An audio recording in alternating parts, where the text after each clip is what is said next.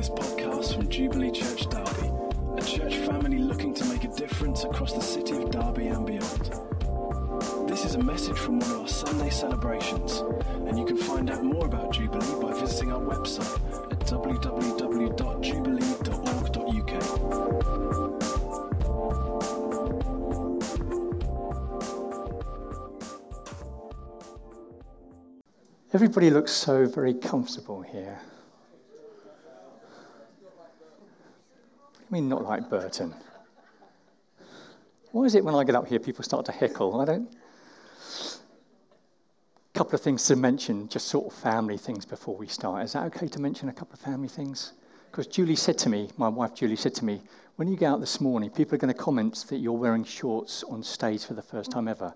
And she's right. But I'm thinking actually that if I want to clear the whole auditorium, I just show my kneecaps, yeah, which my family affectionately refer to as sparrow's kneecaps, and I can clear this auditorium in a couple of minutes. Is that fair enough? So that's the first thing. A couple of things. It is lovely to see dear friends of mine, John and Megan, here with us. Um, John and Megan, we used to, when I was down, down south, we used to run a, a, life group together, John, Megan, and Julie and I, and we had a real blast doing that. And it's so good to see you guys with us this morning. Now, unfortunately, John's a Scotsman, and so, so I, I, hopefully he won't, he won't feel too bad about what happened last night with the mighty England into the semi-finals. But we'll let him think about that for a minute. And very happy birthday for yesterday, Dan. Dan went, Dan went to Llandudno yesterday and apparently ate copious amounts of ice cream. So it's good to have you back in one piece, Dan. Excellent. Now, I have the wonderful task of welcoming in new members into the church today. I love this bit. Um, we have a foundation course in the church, so if you're looking in and you just want to know what Jubilee is all about, then we put you through, well, put you through, that would be wrong to say that. Yeah, no, no, we do put you through. We put you through like a four hour session, but these guys have been around churches for a long time, so we only put them through a two hour session. So just to get to know them, just to understand what we Jubilee are as a church, how they serve, how we link in, how we support them. So if these five could stand up. So Paul and Anne, first of all, if you'd like to stand up. Don't clear, don't check out for them yet. Jody Bacon, would you like to stand up? Then Chris and Christine Bacon, would you like to stand up?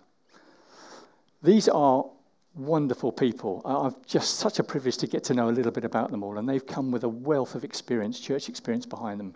And it's great to have you guys with us. I hope we can serve you as well as you're beginning to serve us. Looks like Paul and Anne, they feel that we've Paul and Anne have been with us for years because of the connection in the church. These three dear people have joined us recently, and it's great to have you with us. So, can we give them a round of applause?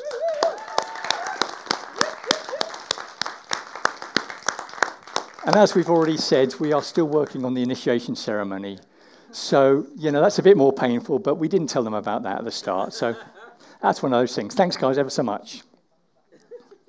So if you're sitting on the periphery, if you've been to Jubilee a few weeks and you're looking and you think, actually, I might quite like to find out a bit more about what Jubilee is all about, we'd love to for you to come and sit on a foundation course with us. Come and find me or find David or find one of the elders. And um, we'll love to sort of sort that out for you. So, sorry, very rude. I didn't really introduce myself at the start. That's very rude. My name's John. I'm the eldest elder in the church. Uh, all the other ones are just young upstarts. So, um, so I'm the eldest one. So, um, I'm now here, as David said, because Graham's gone the other way today. So, Graham's preaching in Burton. And David said, mentioned a bit about Burton. We talked a little bit about it at the family meeting, the church family meeting this week. Burton is going really well. Um, I'm thoroughly enjoying my time there, but I'm also thoroughly enjoying coming back here every four weeks as well. So, what do we want for in Burton? We're just looking for buildings. We've sent out some letters this week. So, if you want to pray for anything in Burton, please pray that God will use the letters we sent out to four different schools in the Winshill area of Burton, that we will find favour and find a new building to meet in. That is the pressing need for us in Burton. Okay, that's that out of the way. Now, we are, if you're joining us for the first time or you've been with us a couple of weeks, you will realize we're embarking on a series on Acts. And before I get into what I've been asked to bring today, I just want to really very quickly recap on what we've learnt already because we're in Acts 4 now, so what happened in the first three chapters. So in Acts 1, we find the promise of God's Holy Spirit. And remember, it says, You will receive power when the Holy Spirit comes upon you. And then we get the ascension, Christ is taken up into the clouds, into heaven and then we know he's seated at the right hand of the Father. In Acts 2, we get this suddenly moment in the church where the Holy Spirit breaks in at Pentecost. And then Peter addresses the crowd, and 3,000 were added on that day to this new model of the local church. And then we had a bit about the, the fellowship of the believers, having everything in common they shared, broke bread in their homes, etc. So that was all about the fellowship together as well. Then in Acts 3, Peter, in the name of Jesus, heals a crippled beggar. Silver and gold have I none, says Peter, but what I have I give unto you. Stand up and walk, basically. So healing breaks out in the church in Jerusalem. And then Acts 4, last week, Graham started to speak about Peter and John being dragged before the authorities. And even then, even at that stage, 5,000 men were added to the church. But in chapter 4, verse 4, we start to see the opposition against what the disciples are doing, what the church is doing in Jerusalem. But when I look at this, I just find it so exciting to see what the apostles are orchestrating in this new church plant in Jerusalem. And a few weeks, in a few weeks, their numbers have risen from 120 to over 10,000 believers. It's amazing. But this show of God's power through His Holy Spirit, this fellowship of believers, these signs and wonders, and now this tremendous growth, we're always going to bring the church into conflict with the authorities. But let's just remind ourselves of the staggering speed of events here in Acts, because the entire book of Acts only spans a 30 year period. So it starts in Acts 1 in AD 30. We've got Jesus' death, resurrection, and ascension. And by the time we get to AD 60, which is recorded in Acts 28 16, Paul arrives in Rome. That's the end of the book of Acts. I'm not saying it's like a year a chapter, but it almost feels a bit like that. You could put it that way. But actually, Acts chapter up to chapter 4, we've probably got just a few weeks happening, and just the speed of the whole thing was just momentous. So, the first thing that I see in the first three to four chapters of Acts is that the gospel is gaining momentum, and it has now become unstoppable and unquenchable. So, let's get to the passage I've been asked to speak on today, which is Acts 4 23 to 31. And in my Bible, the Holy Spirit has inspired the title of this particular passage as the believer's prayer. I thought that's an interesting title for it, really. What the believer's prayer? What's the significance of this being the believer's prayer? Surely the believers had lots of prayers in the Bible. What was the significance of this? And I hope, by God's grace this morning, I can unpack why I feel it's a significant passage. So let's read this together Acts 4, verses 23 to 31. On their release, Peter and John went back to their own people and reported all that the chief priests and the elders had said to them. When they heard this, that's the people, they raised their voices together in prayer to God. Sovereign Lord, they said, you made the heavens and the earth and the sea and everything in them. You spoke by the Holy Spirit through the mouth of your servant David. Why do the nations rage and the people plot in vain? The kings of the earth rise up and the rulers band together against the Lord and against his anointed one. Indeed, Herod and Pontius Pilate met together with the Gentiles and the people of Israel in this city to conspire against your holy servant Jesus, whom you anointed. They did what your power and will had decided beforehand should happen. After they prayed, the place that they were meeting was shaken, and they were filled with the Holy Spirit and spoke the word of God boldly. So, Father, I ask this morning, Lord God, that although these are very familiar passages to us, Lord God, and this Acts book of Acts, Lord God, is familiar to us in a lot of respects. I pray this morning that you will reveal to each of us, Lord God, what you'd have us learn through this message this morning. I'll say in the precious name of Jesus. Amen. Now, I've got to be honest with you this morning. As I looked at these verses, I was really struggling to find something new to bring you. I was worried that we talked recently a lot about prayer, healing, and the Holy Spirit already in this series on Acts. And I didn't want to repeat anything so soon albeit there is something of great value to do so to reinforce the message of God. But then I felt like God had said to speak on this particular topic the emergence of his glorious church. But I couldn't see that in this passage we'd read because I got bogged down in the minutiae of it all, the small, precise detail and the small print. It was a bit like this I'd got into Acts 4 and I was so struggling to find something actually so looking through the passages that actually I forgot to look at that, the whole picture, which is about the good news, the gospel going forward. And I recognized it was all about my focus. So, Dave, could we just put up that first sign. I don't know if you ever remember these things, if Dave can get them to come up on screen. Do you ever remember things like that? It used to be, probably about five to ten years ago, there used to be magazines with what was called a magic eye in them. And what you used to have to do is you used to have to get hold of it and you used to have to adjust it into your eyesight until you held it in one place. And then actually your eyes would focus, and in there you would see an image of something. So can you see what that image is? No, nor can I. I've absolutely no idea what that one is. Dave, can we have the second one? Now, in this one here, I wonder if you can see a, a kingfisher with a fish in its mouth. Can you see that? Can you not see that? What's the matter with you lot? You probably need to be right. I can see the, king, kingfisher's there and the fish is just jumping out of the water there. You don't see that? Oh, it's a bit disturbing, really. Okay, but that's what I was feeling. I was feeling out. I was right. Where would you get this focus, Lord, about these passages? It's really important to get that you can take that down, Dave, because people are looking for the kingfisher there. It's not there. take it down quickly.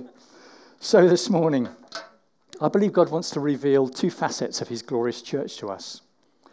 Number one, that he had already created this wonderful template. It was predestined before the dawn of time. This glorious church was always and will ever be the hope for the nations. There is nothing else. There is no one else apart from us to take the glorious word of Christ forward. And number two, it was, it was us to grasp how fearless his church in Jerusalem had become, and for us to walk in the good of that inheritance. So he wants us to understand the template, and he wants us to understand how fearless his church in Jerusalem had become. And what do I mean by fearless in this context? On earth, this church was undermining the hold of the authorities and were a threat to their unbelief system. And in the spiritual realms, they were undermining the hold of Satan, who had blinded the eyes and hearts of non believers. What about you and I? Are we part of a safe or a fearless church? And as individuals, are we fearless? God never called his church to be safe, or indeed for us to act safely with his gospel. So let's look at what I believe are some of the attributes of a fearless church. Number one, the foundation and strength of this type of church is found in its prayer life. Number two, a fearless church first needs to be shaken by the presence of God's Holy Spirit. Number three, a fearless church walks together in great unity. Number four, a fearless church demonstrates great power and authority. And number five, a fearless church will be full of the grace of God. So that's prayer, presence, unity, power, and grace. But we see in this particular story that Peter and John are not playing it particularly safe. They'd just been brought before the ancient Jewish court system called the Sanhedrin. And after their release, they go back and report what the chief priests and elders had said to them. Let's just remind ourselves of that in verse 24. When they heard this, the people, they raised their voices together in prayer to God. Sovereign Lord, they said, you made the heavens and the earth and the sea and everything in them. You spoke by the Holy Spirit through the mouth of your servant, our father David. There's a massive light bulb moment here for me. They go back to the source of their faith. They don't dwell on themselves and what they've been through. They could have come back and said, Cool, that was a bit of a hair raising experience. They were really rough with us in there and go down underneath it. But no, no, no. They go back to the source of their faith. They quote Psalm 2 in verse 25, the prophetic words of King David from some 1,000 years earlier. You see, the disciples are grounded in Scripture and they are unshakable at this moment in time.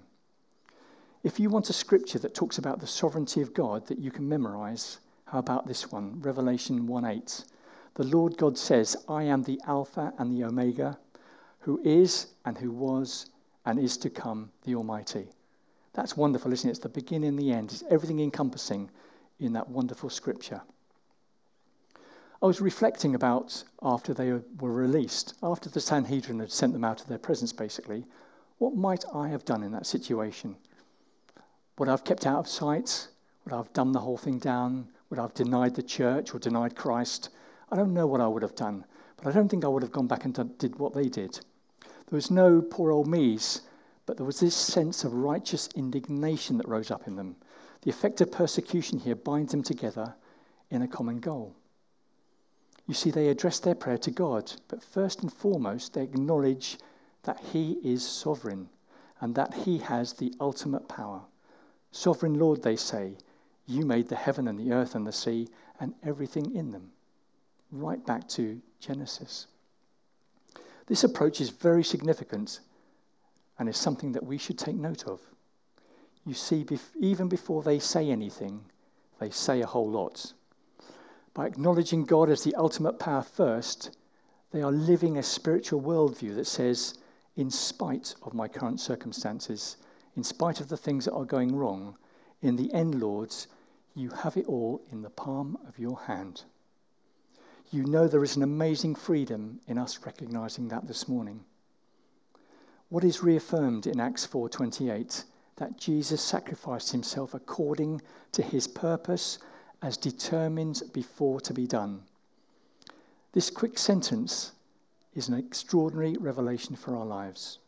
They did what your power and will had decided beforehand should happen. It was part of God's master plan for the salvation of the world. Herod, Pontius Pilate, the courts, etc., they were just part actors in the greatest rescue mission the world was about to witness. But please take a look at that verse this morning and consider this.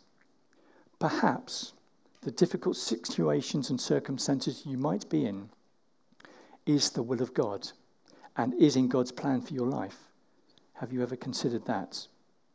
Just because what you may be enduring at present is difficult, it does not automatically mean that God does not want it in your life in this season.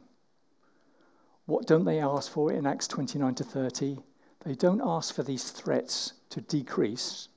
Instead, they ask for God's empowerment to increase, so that with all boldness they might speak your word.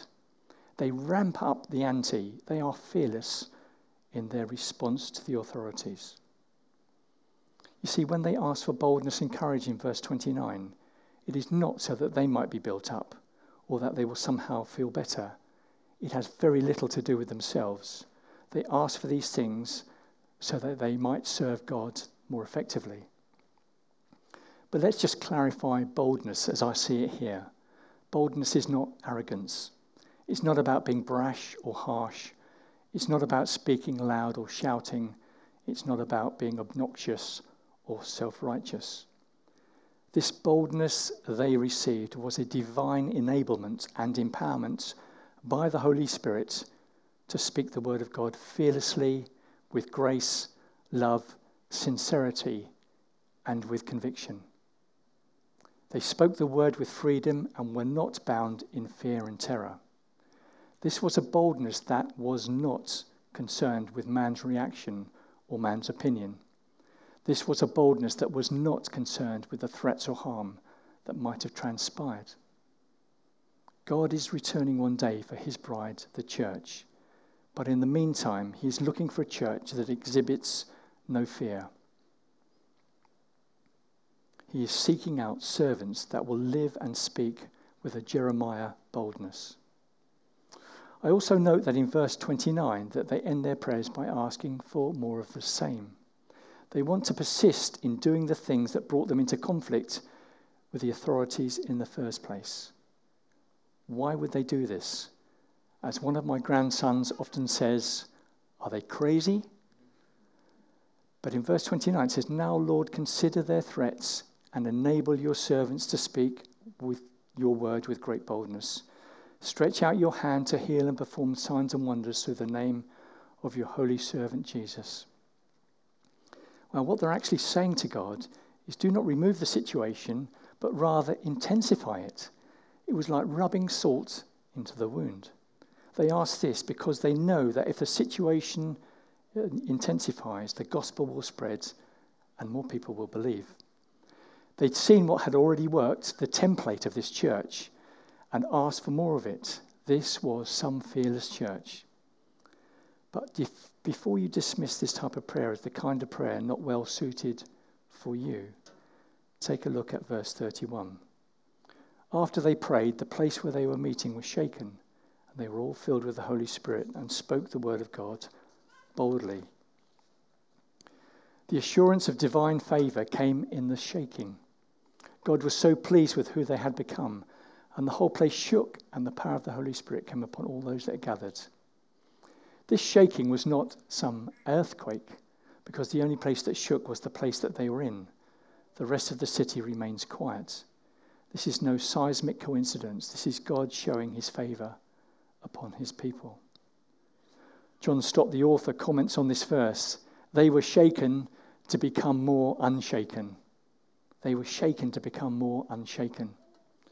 These verses were never some requests about asking God to fix things in their lives, but more remarkably, a prayer to ask Him for empowerment and courage.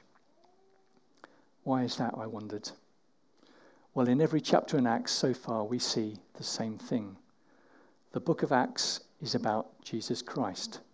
It has very little to do with the apostles, it has very little to do with the church, and actually, has very little to do with the growing numbers of believers, but it has everything to do with Jesus Christ.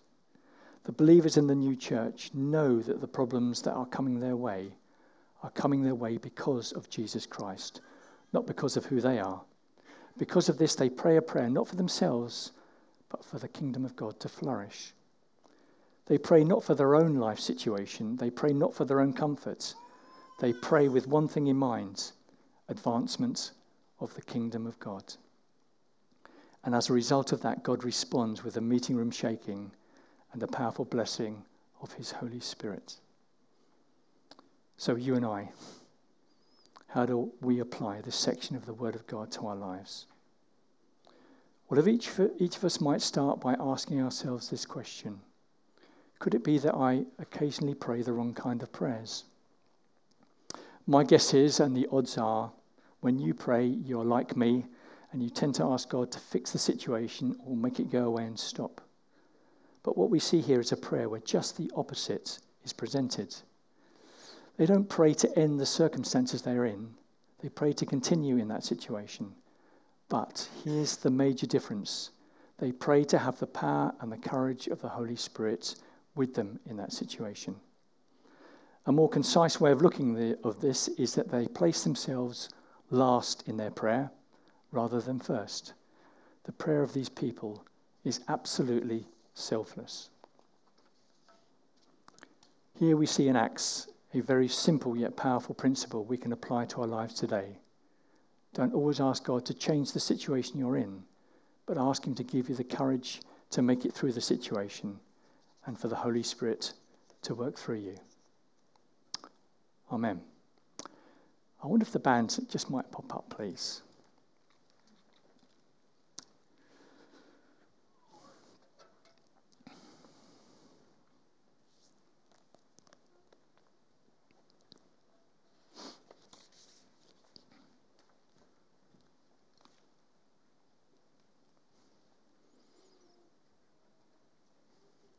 If you're new to the church, um, this is how the last bit sometimes just pans out. So we love to pray for people here in Jubilee. We're a family on a mission, basically. So we love to have people coming down the front. We lay hands on them. We, our expectation is that God will turn up and change life situations.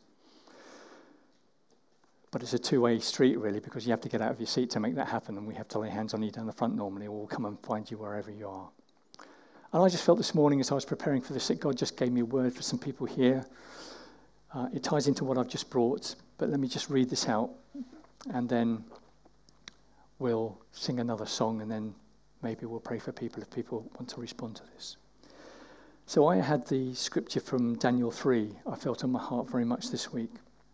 And if you remember the story of Shadrach, Meshach, and Abednego, um, King Nebuchadnezzar's on the throne basically, and he he tells the authorities to build this 27 meter high and 3 meter wide idol that all of the people need to bow down to. And Shadrach, Meshach, and Abednego refuse to do that. And so King Nebuchadnezzar throws him into this furnace. And Shadrach says, If we're thrown into the blazing furnace, the God we serve is able to save us from it, and he will rescue us from your hand, O king. But then King Nebuchadnezzar gets the furnace seven times hotter than normal, And as the guards are taking these three to be thrown into the furnace, they're pretty much vaporized on the spot. And then, um, then King Nebuchadnezzar leapt to his feet in amazement. And then he said, Look, I see four men walking around in that fire and unharmed, and the fourth looks like the son of the gods. And then he basically goes up, and then he saw the fire had not harmed their bodies, nor was a hair on their heads singed. Their robes were not scorched, and there was no smell of fire on them. Then Nebuchadnezzar said, Praise be to the God of Shadrach, Meshach, and Abednego. And I just felt that God was saying to me, as I was preparing for this this morning, that there are at least two people here. I think there's a young lady and a man here that are enduring the intensity of what that furnace must have been like. You're right in the center of it and you're feeling the flames licking around you. And actually, to the point where I felt God said to this, that actually in the past, recent past, you've had palpitations in your hearts. And actually, there's been occasions where you feel actually you, you're about to have a heart attack.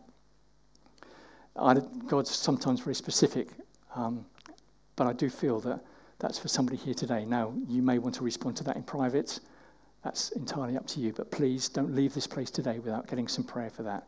I really would love to pray for you down the front if you feel like you can get down to the front. But what we're going to do now is we're going to sing a song, please, if that's okay, guys. And then we're going to break for coffee and tea. And then I'll just quickly come back and mention one other thing. And then we're going to pray for people. If you want prayer for anything, not just what I've brought, but prayer for healing or anything else, we'd love you to come down the front. So thank you very much. Oh, can we actually, can we sing um, God Alone again, Cornerstone? That's so powerful and that fits into what we're doing. Thank you.